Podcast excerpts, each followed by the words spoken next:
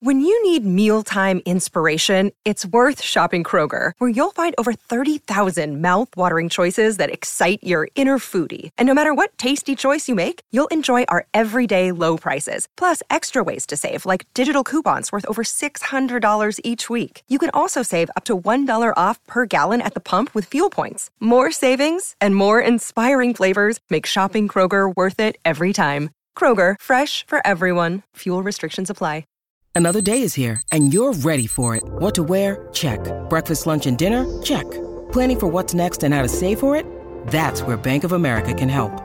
For your financial to-dos, Bank of America has experts ready to help get you closer to your goals. Get started at one of our local financial centers or 24-7 in our mobile banking app. Find a location near you at bankofamerica.com slash talk to us. What would you like the power to do? Mobile banking requires downloading the app and is only available for select devices. Message and data rates may apply. Bank of America and a member FDIC. Hi, I'm Mike Judge, and you're listening to the Pantheon Network.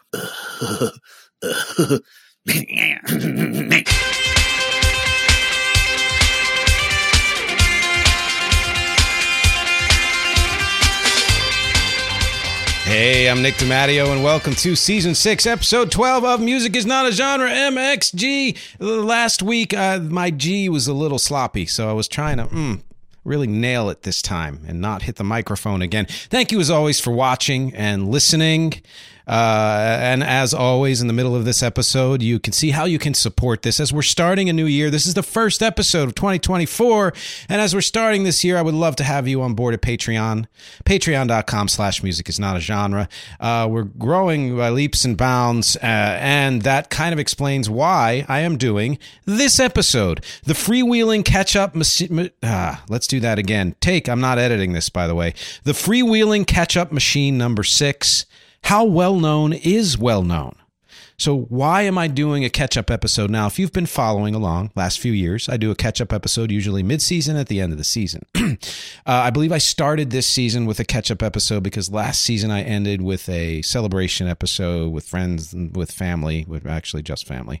Uh, um, and I was going to wait until, you know, midway through this season to do another catch up episode, but then something happened. My fan engagement and, and, and, numbers just started to, to skyrocket, primarily because of a couple episodes, uh, and we're going to get to that very soon.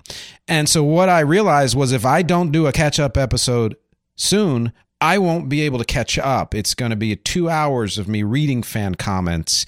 And as much as you might love that, if you're that fan, you may not because you have to wait to hear your comment. And so I thought this would be a better time to do this. And so, and, and why the subtitle? Why how well known is well known? Because most of what I'm talking about fits into the, the, that general theme, which is you're gonna hear the names of bands and artists that you uh, you probably know. If you don't know, then you're either real young or you may need to consult your doctor. And uh, what that and and yet you may not know what you think you know about those artists. So how well known are they really? You know them by name, you know one era or something like that, which by the way, next week's episode which is all about there's no such thing as a heyday, talks about uh, eras and stuff like that and how that can be deceptive.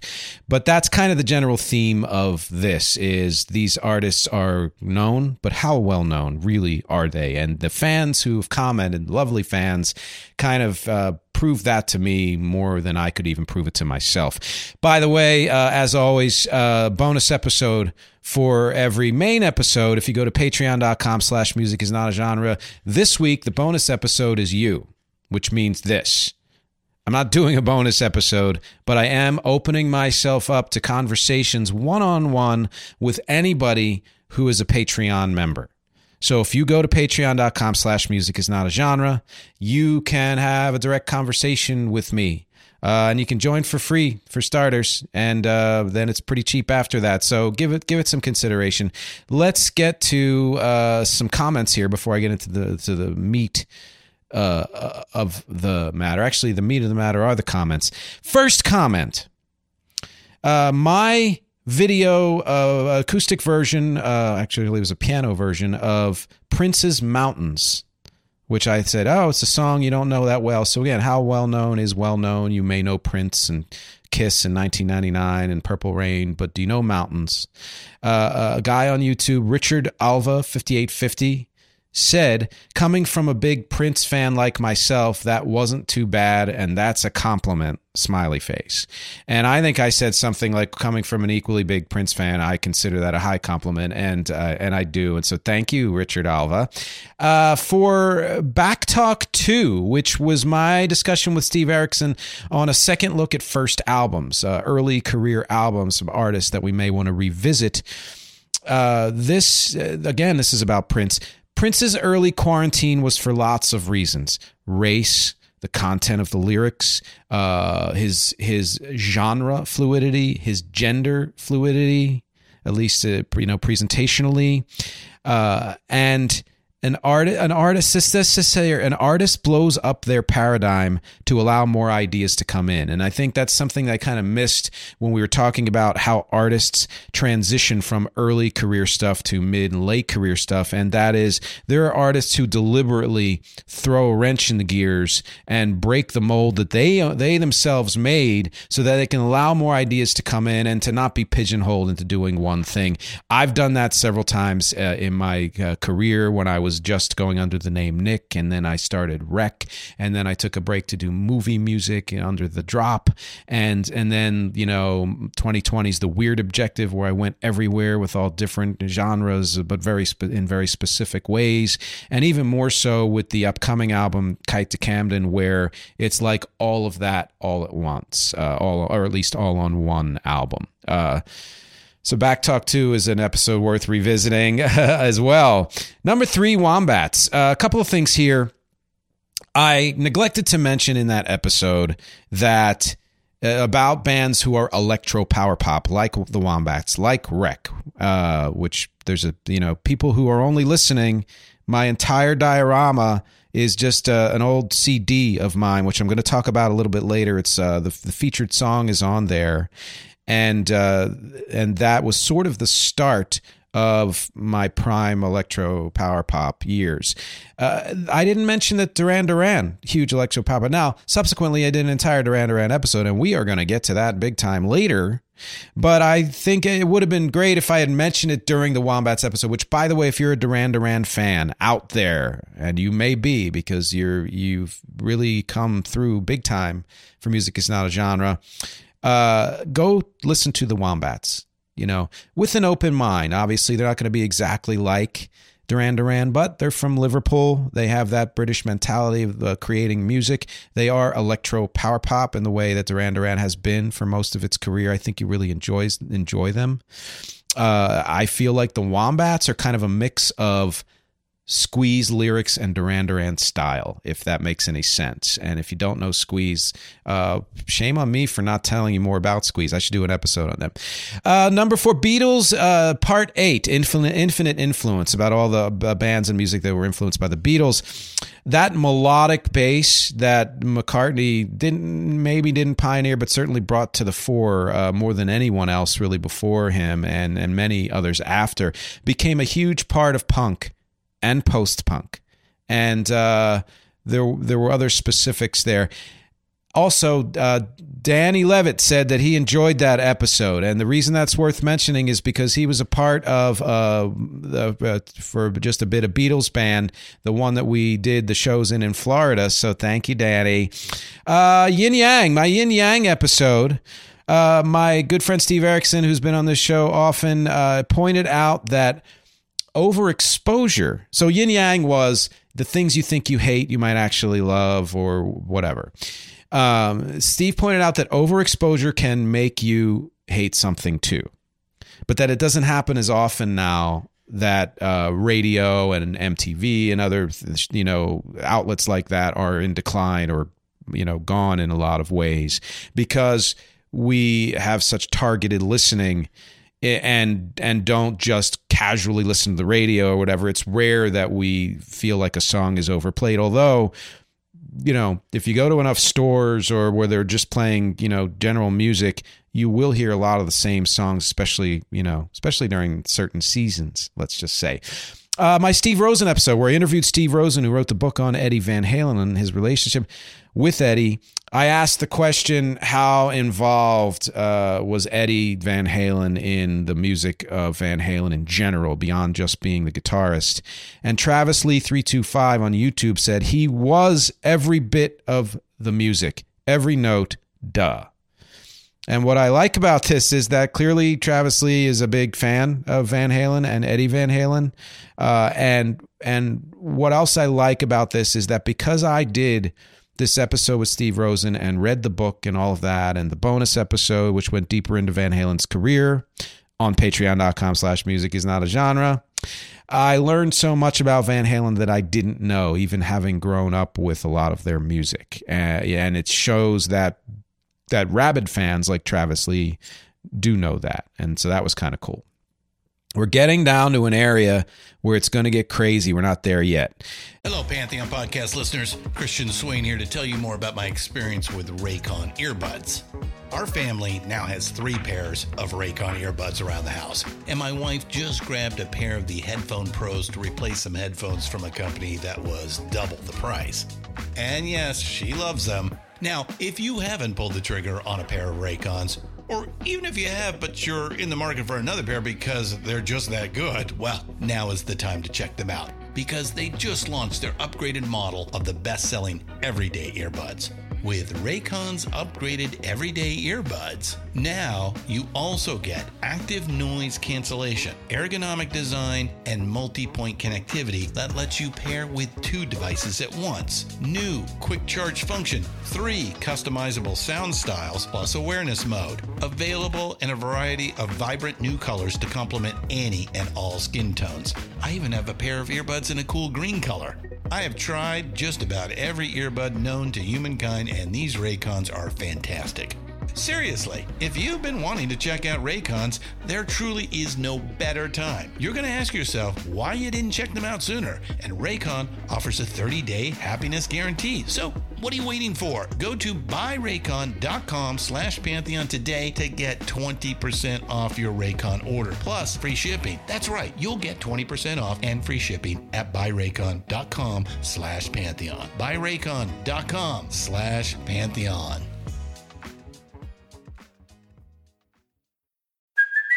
Hey, it's Kaley Cuoco for Priceline. Ready to go to your happy place for a happy price? Well, why didn't you say so? Just download the Priceline app right now and save up to 60% on hotels. So, whether it's Cousin Kevin's Kazoo concert in Kansas City, go Kevin, or Becky's Bachelorette Bash in Bermuda, you never have to miss a trip ever again. So, download the Priceline app today. Your savings are waiting.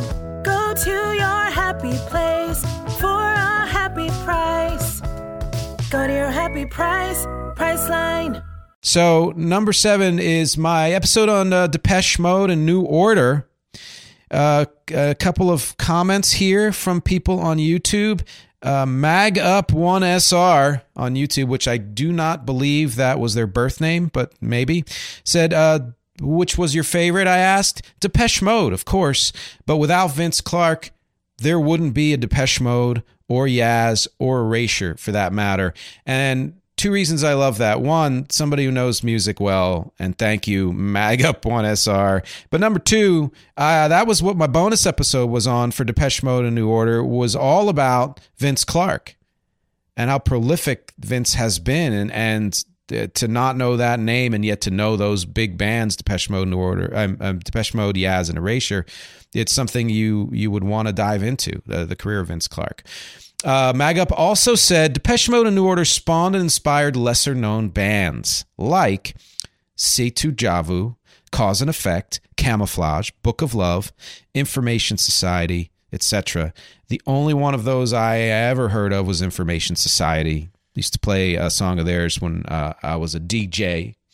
And uh, the others I don't know. I should look up because I I love that this person knows about them and has exposed me to the names of these bands. It's one of the things I like about this is discovering new stuff. Also mentioned The Cure was somewhat different from Depeche Mode in order, due in part to The Cure staying uh, with mainly instruments as opposed to keyboards, just like the Smiths. But I digress you do digress, Mag. What are you doing there? And I, I actually love that. And the, the the thing I want to point out there is that the Cure predated Depeche Mode and New Order, so it's kind of you know hard to say they were influenced. In some ways, maybe Depeche Mode and Order were influenced by The Cure, although maybe not. You know, all these British bands kind of pulled from some of the same kind of punk and post punk uh, elements and influences. Uh, yeah, and The Cure did quite a bit with electronics as well. Though you're right that they were primarily you know acoustic instruments. At Bright with Spirit on YouTube said Regret is my favorite New Order song too. Uh, Depeche Mode is my favorite band overall, and I mean that that's cool because that's a kindred spirit, kindred bright with spirit apparently. Because as much as I love a lot of New Order's output, uh, Depeche Mode is still my favorite by a decent margin, and Regret from '93, which was kind of a comeback uh, song for them, is huge in my New Order listening catalog. There are actually quite a few songs that post date Regret that I enjoy too. And it's something I always say. And when I talk about no such thing as a heyday next week, I'll talk about how you're missing out on a lot of great music if you're a f- so-called fan of an artist but you stop listening to them after their so-called heyday ended there's a there's likely a lot of great music that they created after that. Uh, something super near and dear to my heart in these comments for this next episode, which is uh, George Winston. Death is Dumb 15. Uh, a couple of things. Ellen Marie Mitchell uh, reposted the episode on Facebook. Thank you so much for doing that. Reposts are golden uh, for people who do what I do. Uh, on YouTube, Jilly Lovett seven seven three five said that she was friends with George Winston from 1969 to the mid 1990s. He would play music for her over the phone on his acoustic guitar. If you don't know who George Winston is, an amazing piano player who recently died. So that blew me away.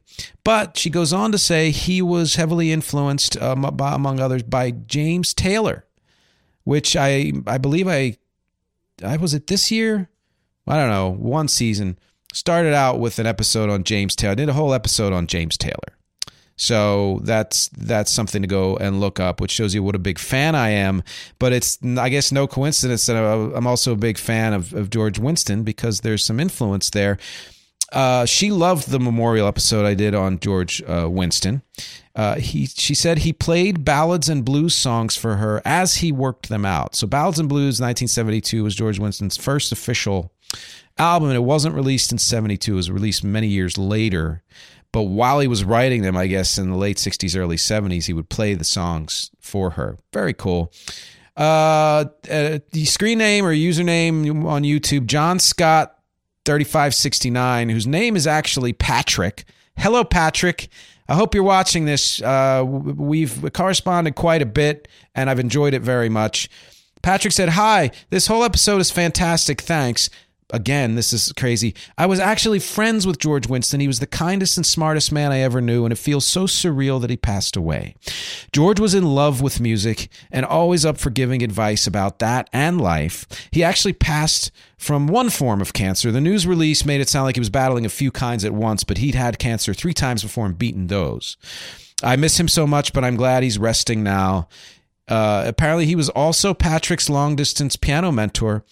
Uh, Patrick uh, uh, sent me some of his original music, uh, piano music. Uh, great stuff. I recommend you hooking up with Patrick. Maybe check out the George Winston episode and see the comments and comment through there and say hello to Patrick and find his music.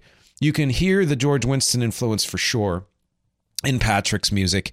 Now he says he was his long distance piano mentor, but but then he sent me a video of post concert, I don't know when, fairly recently, George Winston standing in an auditorium watching Patrick play one of his original compositions and watching and listening attentively, which it just again shows you what a great guy he was and how in love with music he was. And that was one of the things I said to Patrick, which was that he's Patrick said he loved music so much, and I said um, I said moreover I think he was in love with music, and I find that there's a difference between the two. I think almost everybody almost, not everyone, but almost everyone loves music in one form or another, some song that's special to them or band or era or whatever. But to be in love with music is a whole different thing. You feel a passion for the world of it and are kind of voracious for it. And that's whether you are a musician who doesn't create, a musician who does create originals, or just a listener. You can be in love with music. And I have had a sort of a sixth sense for knowing which artists are in love with music. And in fact, there's a pretty good chance that a lot of the artists that are on my heart artist list, which, if you know MXG terms, it's an artist you can never live without, uh, are probably people who are in love with music. Uh, you know, I don't know. Look up the Hard Artist episode. You'll get to see the list and listen to me read it off. Next one, before we get to the Magnum uh, craziness here towards the end, and this one's somewhat crazy on its own, and that is uh, this is comments on my uh, Death is Dumb episode on the Bee Gees. Quite a few of them, and quite a few views as well. Mary Mays eighty eight forty six on YouTube said, uh, "Yes, she really does know the Bee Gees." Uh, nice concise comment and i'm glad you do uh, but that means something and you'll you'll hear what it means as i read off some of these comments because it's way past disco. Willow 4389 on youtube said growing up in the 70s as a tween i first knew andy gibb. Then I became aware of the Bee Gees from the radio, starting with Nights on Broadway, which has remained a favorite. That is good as uh, early 70s. As I moved into my teens, I was into rock and wasn't a huge disco fan, so didn't really pay much attention to them after that, although it was hard to escape at the time. A couple of years ago, I stumbled upon some of their early work and went down the Bee Gees rabbit hole and have become an obsessed super fan. Sounds like me. I really enjoy all the eras. Disco era still isn't my favorite, but I do find I enjoy it more in context of their entire catalog. I completely understand. I love the variety no matter what mood I'm in there, there, or no matter what mood I'm in, there's Bee Gees music to enjoy. I have workout playlists and soul playlists and early 60s rock, country, folk, including some of the early Australia stuff, which is on YouTube. It's fun to see. Uh, and that's a great point about the Bee Gees is that uh, they didn't just do one kind of music. I think main course and Size Isn't Everything are tied for favorite album. Again, early 70s albums, but that is closely followed by Mr. Natural, same era. This is where I came in, which is much later. And Still Waters, I believe, also much later. Also quite enjoy Life in a Tin Can, again, early 70s, when I'm in a folky mood. And each one of their albums had just a, such a different flavor. I think Horizontal is my favorite from the 60s, although Bee Gees First might take that spot on some days. And I've just mentioned what, six albums, seven albums? They're all different. They're all, in some ways, wildly different, in some ways, just shades of different. Then there's Cucumber Castle. Oh heck, I guess it would be easier to talk about what I don't like. LOL. And if and if you didn't know that the Bee Gees created an album and I believe a song as well called Cucumber Castle, you need to learn more. I think Harry Braff has to be my least favorite Bee Gees song. Okay, we disagree there. I enjoy Harry Braff. Um, Gayla Lyles 4095 on YouTube said, I didn't really know who the Bee Gees were until about five years ago. However, there were songs that I loved over the years that I just move that just moved me like no other. I was totally surprised to realize that these songs were written and or sung by the Bee Gees. For example, I loved To Love Somebody. How Deep Is Your Love? When the songs from Barbra Streisand and Barry Gibb came out in 1980 and 1981, I was hooked and bought the the uh, the Guilty album. Still didn't know who Barry Gibb was, but the songs were almost hypnotic. And those of you who don't know, it was a period when Barry Gibb, in particular, and the Gees in general, were writing songs for other artists. Um, somewhat because they had always done that, but partly because this was the disco backlash, and they were still finding ways to create music, kind of an end run around that. I love their 1980 songs written for Kenny Rogers, but still didn't know the Gees wrote them. Yeah. Islands in the Stream. Finally, uh, I researched these songs. Thanks to YouTube, I finally saw them sing all the songs I loved. I've been a huge Bee Gees fan ever since. I'm in awe of their immense talent, passion, and their humility. They were truly a class act. Barry is a living legend and a cut above most artists. You should watch the documentary. Laura Vetteretti, 1323 on YouTube said, I love everything they did from the very beginning. I remember when they broke up in 1969, which is true. Robin left there was an album where it was just two of them, Amaris and uh, Barry, which if you're not a Bee Gees fan, and I guess I wasn't till recently, it's not Maurice, it's Morris. Um, uh, when I just turned nine years old in 1969. My least favorite of their incarnations is actually the 76 79 disco era, which is cool because, you know, eh, for everybody else, that's all they know. They had a fan- they had fantastic songs in the 80s, 90s, and 2000s that are criminally underrated. I agree. If I had to choose, I would say I love the 67 to 74 music because it is more pure, less bells and whistles, but Main Course is their best album as far as I'm concerned. Uh, hard to argue with that. I think that's one of my faves, and that era is pretty awesome. Barry and Robin were the face, but Morris was the glue. His death was the end. Sadly, I miss what could have been. And I always thought that Mar- Morris was the glue. It seemed like the kind of the, the, quieter one, but there was something going on there that made him essential.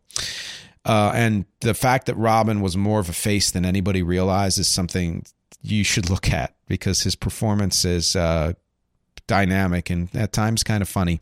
Uh, Lenny Prof on YouTube said, "Bee Gees been around my whole life. I love them, but I love them even more when they changed their style to R&B soul and started falsetto, which not everyone agrees with. I love that you love that. They were like angelic voices to my ears, and I don't even like too high notes." My youth was the way the way the high notes are done from varying vocalists that make the difference. My youth was spent in an Eastern European country where Western music wasn't allowed, but there were few exceptions, and Gees were one of them. You can't buy an album, but we found all kinds of ways to get our hands on good music. At that time, every macho had to have records of them. Macho Man, I guess, if he wanted to make a certain atmosphere. I understand what he's saying. How Deep Is Your Love is forever related to my first love. Unfortunately, their phenomenal success was their drama and in some ways their downfall, at least in the States. Gees were never disco to me. Donna Summer and Boney M were disco, which, if you don't know Boney M, that means you're not from Europe. Uh, but in some of my research for disco, huge in Europe for many years, even after. If they were stuck in the past, critics would say they're not evolving, but when they change in step with new music and are top, it's still not good. All artists go through that, except ones who are beyond uh, media reproach, uh, which some get there. It seems some music labels didn't like their chart dominance and downplayed their talent on purpose. I didn't know that. Wouldn't surprise me though. Music labels can be pretty trashy. I'm glad they proved it through other artists, which is what the other woman said about them writing music for others. I remember gloating when they were back on top with Barbra Streisand, which I get that. I love it when an artist falls away uh, from the media and gets in some ways demonized or just forgotten and then comes back. That's always fun for me. That's part of what next week's episode is about. U.S. The U.S. owes Sir Barry Gibb a big apology and better do it while he's still alive. R.I.P. Andy Morrison Robin, which of course is why I made it a Death is Dumb episode. Uh, I I do think I don't know if it necessarily is an apology, but a revisiting of the music that they did pre and post disco would be great for the U.S. Uh, I think some people are doing that already. Uh, as we know, we have a small community here doing that. Hopefully, that will extend more and more and more and more because there's way more Bee Gees music out there that's honestly it would blow you away how diverse it is. And just check out my episode on the Bee Gees, and you'll you'll hear and see why. And i think because we're getting into a, kind of a crazy uh, final ish section of this episode this is a good time to take a break so stay tuned for my lovely mid mid roll announcement, as we call it, and please uh, patronize the various things that I mentioned there, and the and go to my website nickdematteo.com and check out all the other stuff I do, and we'll be back in a few minutes. Hey, so I was going to do the usual and just list all of the links that I'd love for you to check out, but I realized that everything you need to know and everywhere you need to go is at nickdematteo.com. That really is the hub. I list all the links in every episode just in case, but nickdematteo.com is where I put everything that I do. If you want to know more about this podcast, whether it's the audio version or the YouTube version at uh, youtube.com slash at music is not a genre or wherever else the podcast shows up, or if you want to support the podcast at patreon.com slash music is not a genre, just go to nickdematteo.com. It's all there.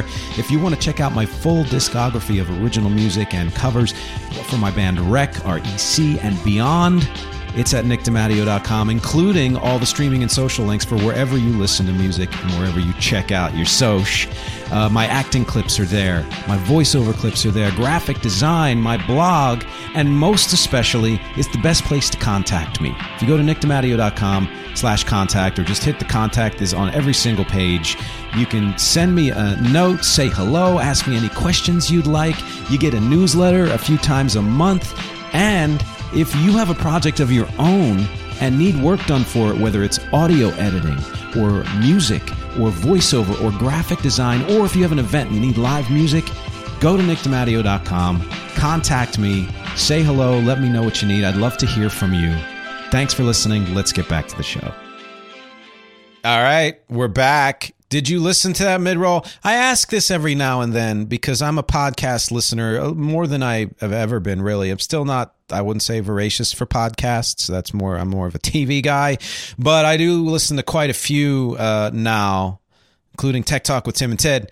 And what I have started doing is leaving the commercials on while I'm listening, especially if I'm like doing dishes or working out or whatever. Partly because I don't want to go over there and hit that, you know, uh, fast forward button several times, but also because there's a reason why those commercials are there. They're there to help support the podcast. So if you didn't listen or watch, you know that mid roll uh, please just go back a little bit and check out what i'm talking about it's really short and there's some valuable information there uh, and i would appreciate your support so let's get to there's a couple, you know, sections left in this uh, uh, podcast. Uh, one is uh, the comments I'm going to jump into right now, and then it's uh, the featured song and the questions, and how I always end every podcast, and I'll talk about the bonus episode or lack thereof.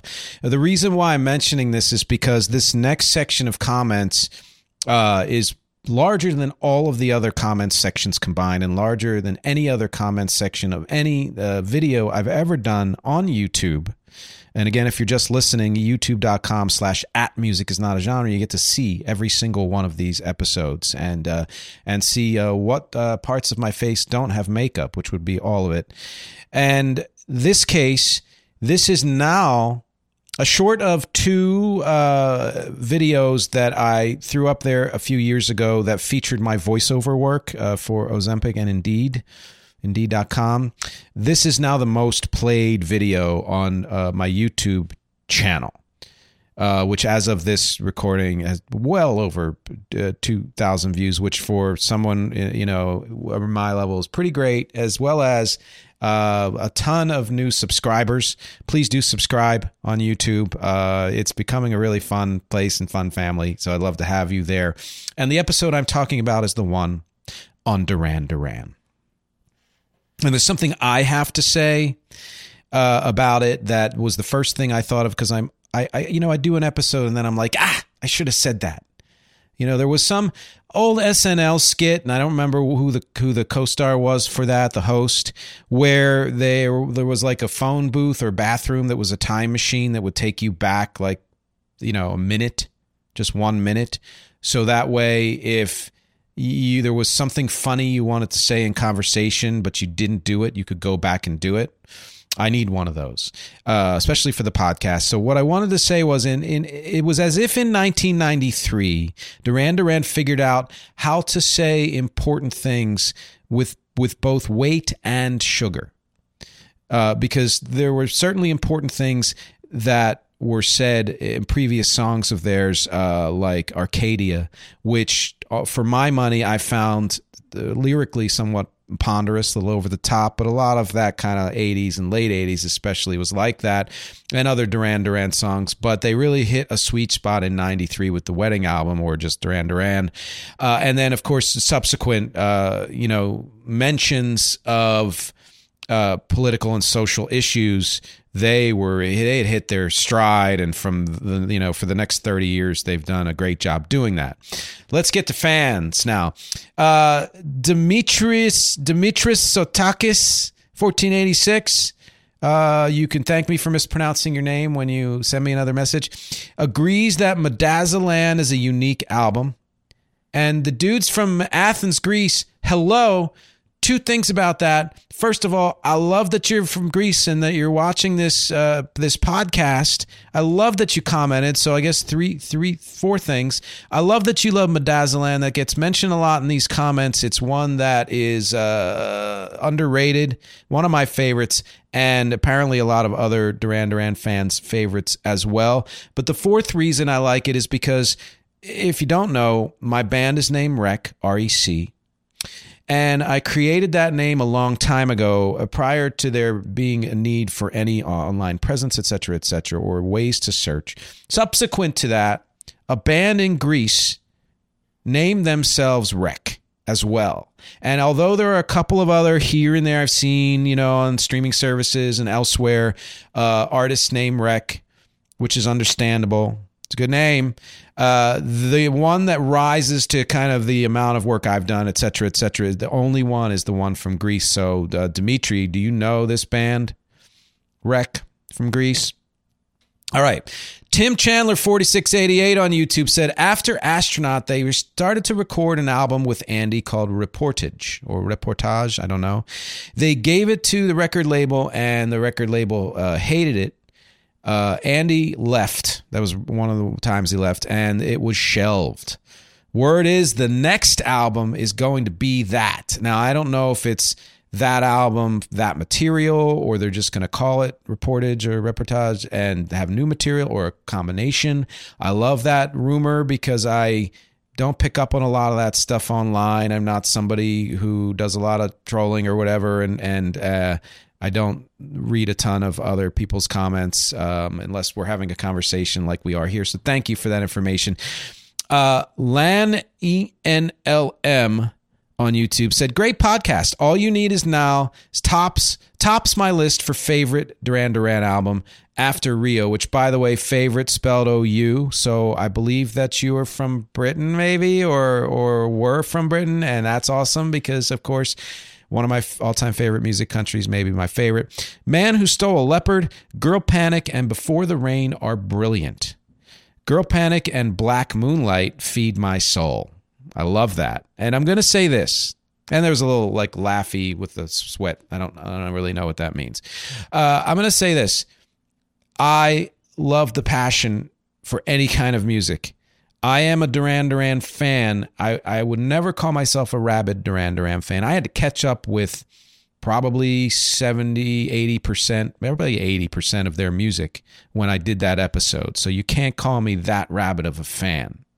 But I understand that feeling of certain songs feeding your soul. And the fact that you chose Black Moonlight, which is from their new album, which, by the way, if you missed it, I did a full review of Duran Duran's new album on my uh, two podfasts ago, Quick Takes from the Continuum number four. I talked about Danse Macabre. Check it out. But I love that and I understand it. Ron Farney, 6477 on YouTube said, been a diehard fan since 1981, now 55, and and I've seen them 73 times live. Uh, I think they still make great albums and love the new one. Uh, I agree with that last part wholeheartedly. I have seen them almost 73 times. I think I'm about 73 short. So uh, I need some. I need to catch up. I mean, one would be great. I believe they're touring again in the states, so that would be fun. I'm uh, shoot. You know, my wife and her sister saw Tears for Fears recently. Why can't we go see Duran Duran? Right? All right. Joseph Manzuni, eighty five ninety three. Uh, said reportage uh, was rejected by the record label because it came out during the Iraq War and the songs were rather political. Oh, gee, censorship. And he wasn't too happy with the label dumping it. So this is great. It's fleshing out what the other guy said. But also, the band had got sick of the label by then and eventually switched labels. Good for them. Don't let labels push you around. But I don't let labels push me around. But it is often said that Reportage is less electronic and more rock heavy, which was more to Andy's taste. Uh, it's also more like Medazzaland, which is one of my favorites. Although I love their electronic stuff. How could I not? Doing electro power pop. The band had mentioned that they plan to re-look into Reportage after Danse Macabre, so maybe in another two years you might hear it. Why not? I, I just spent a year revisiting old material, doing reissues and stuff like that. And I plan uh, in a couple years uh, hence to do uh, unreleased uh, old material as well. But uh, this is all about a new rec album and new material. But I understand as an artist being like, well, this is stuff that should have been heard. Let's get it out there. Uh, Suzanne Corona 6098 YouTube. Great review. Been a fan since 83. I too love Red Carpet Massacre, which I guess I said in that episode. There's so much I said that I forget, but that I believe was one of my top albums for the, of them. Kimberly Hendren 2097. Love Duran Duran, 40 year fan. Their induction to the Rock and Roll Hall of Fame is vindication for all the years critics panned them and I talk I talk about that. They are finally getting the respect they so richly deserve. Thank you for this podcast topic. You're welcome, first of all, and thank you for your message. And also, yeah, another uh, person on YouTube was talking about how they always felt um, that they were given short shrift when it came to their musicianship and songwriting. That they were just seen as a pop band, and I think now they're getting their due, and they have been for a few years, and I think that's great. Honestly I fell into that trap, which is why as it dawned on me that Duran Duran kept popping up in my mind for various reasons, I realized there was more to them than that, and hopefully others will too. Alexio Verdo five two two five on YouTube. All you need is now is a fine album. Sound wise, I'm in in my opinion a bridge between their debut Duran Duran and Rio, which is kind of cool, and maybe one of the reasons why I like it so much had attended their All You Need Is Now tour, and it was fab. I feel Duran Duran are the Rolling Stones of pop. That's a great way to put it, to be honest, because they've been around over 40 years. They've been consistently putting out material. They do good, you know, good vocals, good songwriting, the whole thing. They're a real band. They're not, again, not just a, a pop band with, you know, somebody playing tracks behind them. Raymond Sitterly, uh, Raymond Sitterly 3988 on YouTube. I've been a fan for 40 years, so underrated, all because they were too good looking. And I completely agree with that. That's something I talked about with uh, uh, someone else down the line here. They have written so many great songs, songs that only true fans have heard, and now the boss of Glastonbury won't let them play on the main stage. No offense to the amazing groups, the Pet Shop Boys, Blondie, etc., have all been invited to play. Duran Duran are amazing live, better than most, as Simon's voice gets stronger, as most group singers of the same time warp 80s have lost their power. And I mean, I agree with that. Um, I don't know about the second part because I don't know all those vocalists that well, but Simon's voice is as strong as ever. You know, there are certain artists you you love that they're getting into their 60s, 70s, 80s, and their voices are as strong as ever. I said that about uh, Dolly Parton in my Podfast episode and a couple of others. Uh, anyways, Merry Christmas to all. Stop all war. Saw them 37 times live. I kind of wish those comments were reversed. Uh, uh, 37 times is, is, a lot. That's amazing. You're a great fan. Uh, I, I agree with Stop All War and thank you for the holiday wishes, even though this is airing in January. So let's just pretend uh, you meant it for 2024 as well. This episode is brought to you by Shopify. Whether you're selling a little or a lot, Shopify helps you do your thing, however you cha-ching. From the launch your online shop stage all the way to the we just hit a million orders stage. No matter what stage you're in, Shopify's there to help you grow. Sign up for a $1 per month trial period at shopify.com slash special offer, all lowercase. That's shopify.com slash special offer. Uh, Jane, 1975. My sister and I have been fans since the 80s. We actually went to see them this year, which would be 2023, at the Hydro in Glasgow. Great concert with Jake Shears from Scissor Sisters and young up and coming singer called Tia backing them. That's cool mix. One of the most successful early 80s bands to be successful beyond the 1980s. Very true, and they are, aren't often given credit for that. The suits that they wore in the video for Is There Something I Should Know and Rio were the only ones that the boys had at the time. They were quite poor when they started. Arcadia is also good too. A lot of people like Arcadia more more than I do, which I think is cool. Um, you know, this is a good point uh, there were a couple good points there. First of all, is there something I should know? Uh, that title bears repeating because I was talking to a guy who uh, the only song he knew from Duran Duran was "Hungry Like the Wolf," and I would be mentioning all of these other songs like Rio and Reflex and please, please tell me now, is there something I should know? No, no clue. So there's something you should know, just so you know that. What I like about this other company, they were quite poor when they started, is that uh, if you watched any of the the the the, the Wham uh, George Michael documentaries, you find that they always had this look at, especially early on, where they were kind of chic but in a sporty way, and it's made them seem like kind of young rich dudes. They weren't. They were playing at it. I didn't know. I I mean, I I knew that Duran Duran weren't rich, but I but I did never dawn on me to realize, oh, these like stylish shoot suits, that's all they could afford. You know, which I think is awesome that they were able to pinpoint it that quickly. Pit Panusis, 78, said they split officially after Live Aid and not before Live Aid. They had their side projects and at the time were still together as Duran Duran. Things fizzled after Live Aid and Andy left, and then Roger, and yeah, we know that, and they did the Power Station and the others, you know, and so pretty interesting stuff and good, worth listening to. Uh, Johnny Skinner, ninety nine forty four. Brilliant career review. Thank you, Johnny. Agree and many po- agree on many points, not so much about on others. I love that. I'd be scared if everybody agreed on everything or even one person did. But hey, I think the most important thing is people who understand music, who play music and have a musical way in them, as many people just don't, really like or love Duran. And that's the most important thing to me. And it's I, it's one of the most important things to me too because I do come at this from a musician. I always say I'm a music insider, and that's the one of the things that makes music is not a genre MXG, forget it, different. Uh, and and the fact that you can be that type of a music insider and even not be a musician, people who are in love with music again, I think is key. And and when you are a musician and other musicians like what you do, that's huge. Uh, I have found through my career that other musicians I work with really love what I do, which gives me a full heart because you understand that there are people out there who understand where you're coming from. And to know that Duran Duran were way more, you know, m- musical than people give them credit for.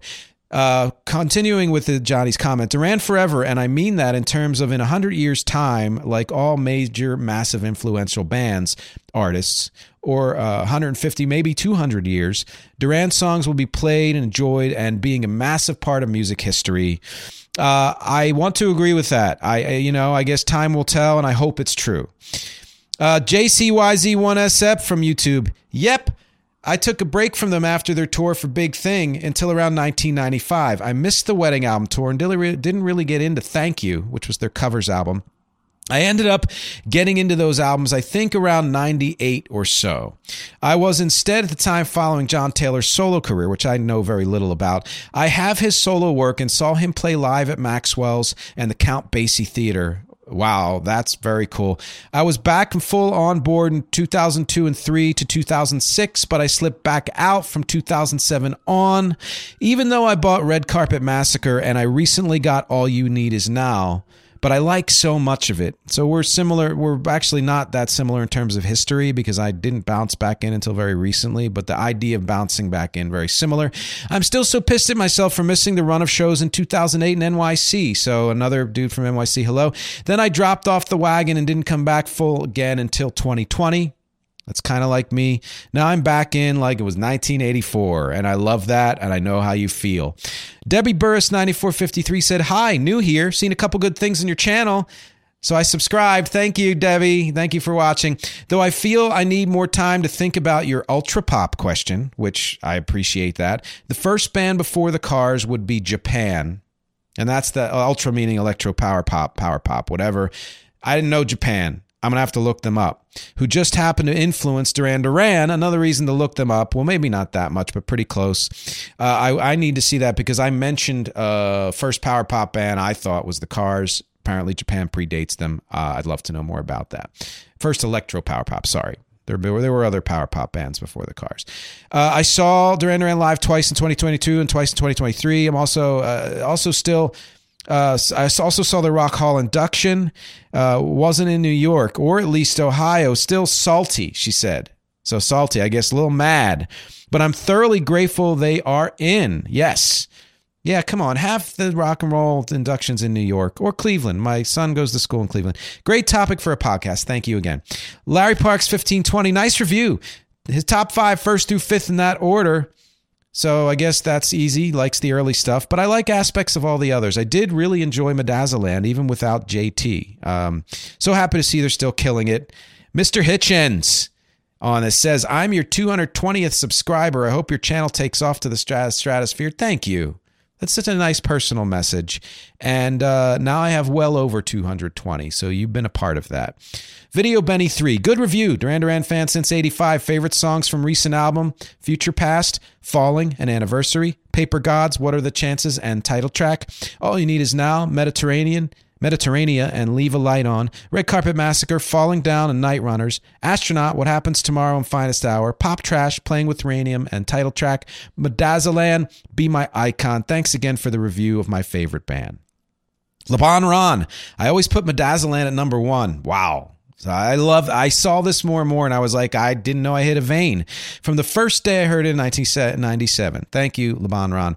Carlos uh, Alen, Carlos Allen Duran four six three zero. One of two people to point out that "Too Shy" by Kajagoogoo, "Too Shy to Shy," hush hush, how do I was produced by Nick Rhodes and Colin Thurston.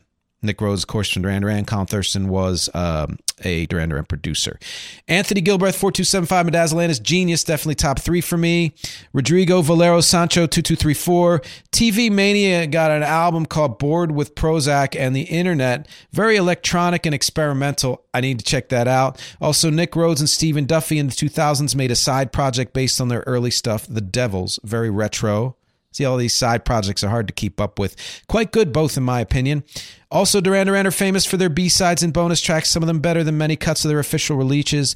Releases. A lot of people have pointed that out, and thank you for sending me those. Very interesting video, and I agree about Medazzaland. Warren Cuccurullo, who played in Frank Zappa's Joe's Garage, was an amazing contributor. I, I don't know much about him still, but a lot of people have mentioned Warren Cuccurullo, so somebody to look into. Tom Torres, 212, great episode. As a diehard DD fan since the mid 80s, I also think Medazzaland is vastly underrated and one of their best albums. His top five Duran Duran 81, uh, So Red the Rose, Arcadia, Medazzaland, Notorious, and Rio. Uh, not my top five, but I love that they're yours.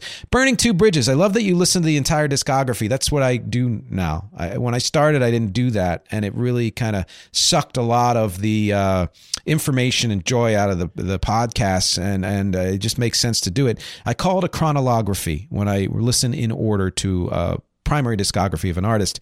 Personal favorites Careless Memories, New Religion, Seventh Stranger, Do You Believe in Shame, Last Day on Earth, Man Who Stole a Leopard, Pressure Off. Album wise, Rio, First Duran Duran, Future Past, Medazzaland. Uh, Ruben Riojas, 6443. I view my top albums based on my nostalgic memory of discovering the albums with the actual quality of the overall albums. We, we have to do that especially if we live them firsthand. My overall top three are separated by a razor thin margin, but Duran Duran 81, Rio, and Medazzaland, wow. Big thing, and All You Need Is Now. I love All You Need Is Now as well. I view Arcadia's Duran project more so than Power Station makes sense. Makes sense both in sound and in, in personnel. So Red the Rose by them would be number four if I included it. Christian uh, Martinson, 461, Double D's always evolved. I'm 59 and been a huge fan since my sophomore year in high school. Go Duran also said Wild Boys is an awesome, awesome video, which it is, and Arcadia was great. Kerry Lake, 4751. Well, this goes to show why music is so awesome. You and I listened to the exact same albums and came to almost completely opposite opinions. And yeah, I do love that. My top five in chronological order, because I really can't choose Duran Duran, Rio Notorious, The Wedding Album, and Astronaut. Pop Trash was almost unlistenable. Interesting. Red Carpet Massacre sounded more like Timbaland and Justin Timberlake than it did Dee Now, listen, I don't mind that. A lot of artists do that and don't do it well, try to be modernized. They did it well. I'm glad they've gone back to, you know, an amalgam of their older sound and new stuff as well. But that doesn't bother me because I follow new music and I love new music as much as old. Uh, Liberty and Medazzaland were just okay. So we do disagree, but that's cool. The recent albums, I like Future Past the best. And I actually prefer all You Need Is Now and or Danse Macabre. And then Liz Nunya Biz or Nunya Liz we're in a conversation right now. I can't even continue all of it, but thank you so much for everything you have contributed and for opening up this conversation to so many things, even beyond Duran Duran. Uh, this this is a good comment. I know the fans think they aren't, but in their interviews, they would consistently be asked how they felt about all the bashing by critics and them not being considered as serious musicians, mostly in the U.S. Yeah, and then she and then she gave me tons of other facts I didn't run across uh, and videos and side, you know, information and all of that. Again, thank you, thank you, thank you. I can't thank you enough. Uh, more from Liz Nunez. Uh, Rio, all you need is now our top faves. Then uh, struggle to rank. First album, uh, Seven in the Ragged Tiger. I think that's what it was. Uh, the Wedding album, Medazzaland and Paper Gods. Great choices. Uh, more from Liz. Bowie, tribute five years from 2021, which I had never seen, or uh, it was great. It was great. Uh, Michael, you've got a lot to answer for, which is from Medazzaland, which I remember listening to that song. Didn't know it was about Michael Hutchence. And I mentioned to her that same around the same year, Stuck in a Moment You Can't Get Out of from U2 also about Michael Hutchence. So they were all friends uh, in various ways. And yeah, it was a big loss for them. And I'll just say real quick again Liz has commented way more, knows a ton about Duran Duran, and I just can't fit it all into this episode. Which brings me to the next uh, featured song. Behind you, for those of you watching, you see my my album, What It Is. It's an EP. I recently remastered it and reissued it, so it is now streaming everywhere. The title song what it is is one of my hits quote unquote whatever. It's uh, people's one of people's favorite songs of mine and it's still uh, quite a favorite. And i chose it for a couple reasons. One i can't believe i hadn't chosen it before. Uh, it's it's been ever present in my life since I recorded it and released it. Uh, two, it falls right in line with the theme of this episode, which how which is how well known is well known my music and Rec's music played all over the world. I get quite a lot of streams for certain songs and some covers, some originals, and etc. Uh, but I would venture to say you don't know Rec, you don't know my music, and most people walking down the street wouldn't. But there's a chance you might have heard it and didn't know it. And you know, I think that's a kind of goes right to the point of how well known is well known. It's everywhere. It's played. It's been played a couple million streams, whatever it is overall from various sources. I'll say, and uh, yet nobody would know the name. Um, but that's okay. People are enjoying it. Bonus episode again is you. There is no bonus episode. It is you coming to patreon.com slash music is not a genre. Just go there for free just so I can see your face or talk to you or whatever it is or be a part of the family. And then if you're interested in the bonus content I provide, and I actually did uh, Ordinary World on acoustic guitar, which only my Patreon people get to see. Uh, then you can stick around for uh, as little as five dollars a month. Uh, that's that's the bonus episode, so called for this if you're if if you're one of those these are the questions. If you're one of those people who commented again thank you. I love that you're commenting. It's why i do this. It's why i say at the end of every episode. If not here's what i want to know as we start a new year. What topic would you like me to tackle in 2024 that you would comment on that you would enter into a conversation with? Because i'm open to all kinds of music. Music is not a genre. That's why i do this. That's why i do the kind of show i do and I and I would love to know more about what you want to hear. Uh, stay tuned in a couple seconds for the featured song "What It Is." I think you're gonna love it. It's it's also honestly one of my personal favorites. And thank you as always for watching and listening. My objectives here: music, conversation, and connection. I'll talk to you next week.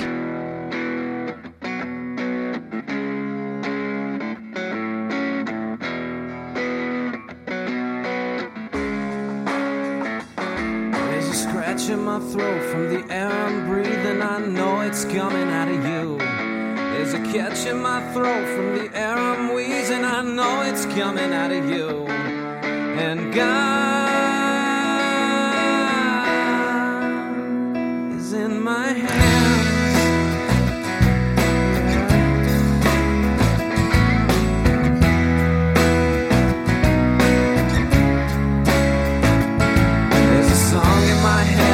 Can't stop singing. I know I heard it from you.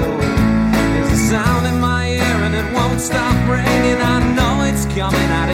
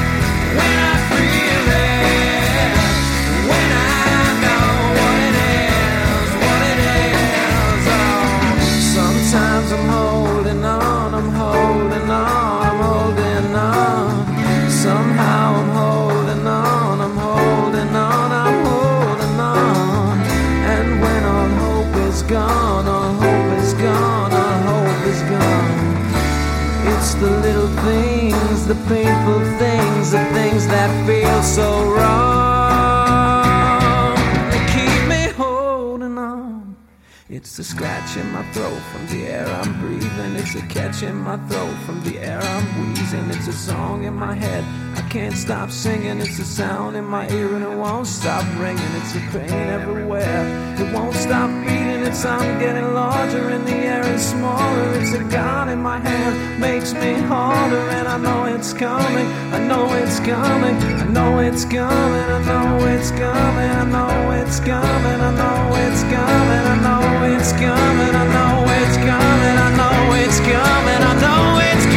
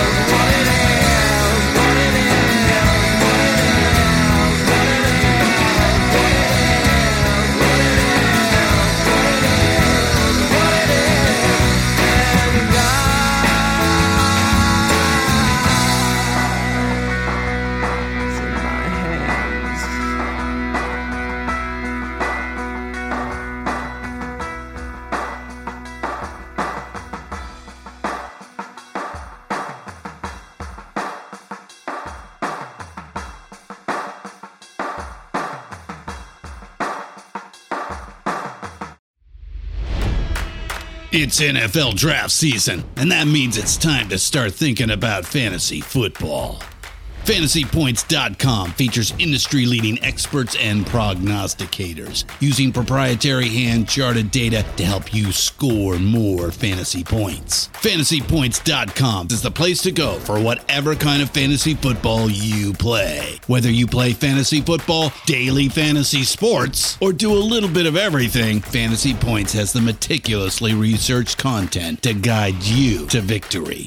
And why wait for the fall? Fantasy Points also covers the new spring football league, the UFL. Join the guru, John Hansen, Scott Barrett, Joe Dolan, and other massive names in the fantasy football universe with an exclusive offer. Use code Pantheon for 15% off any fantasy points package, including the all in package, with access to every article, tool, and data nugget that Fantasy Points has to offer. That's fantasypoints.com and code Pantheon for 15% off at Fantasy Points. Fantasypoints.com, code Pantheon. Score more fantasy points.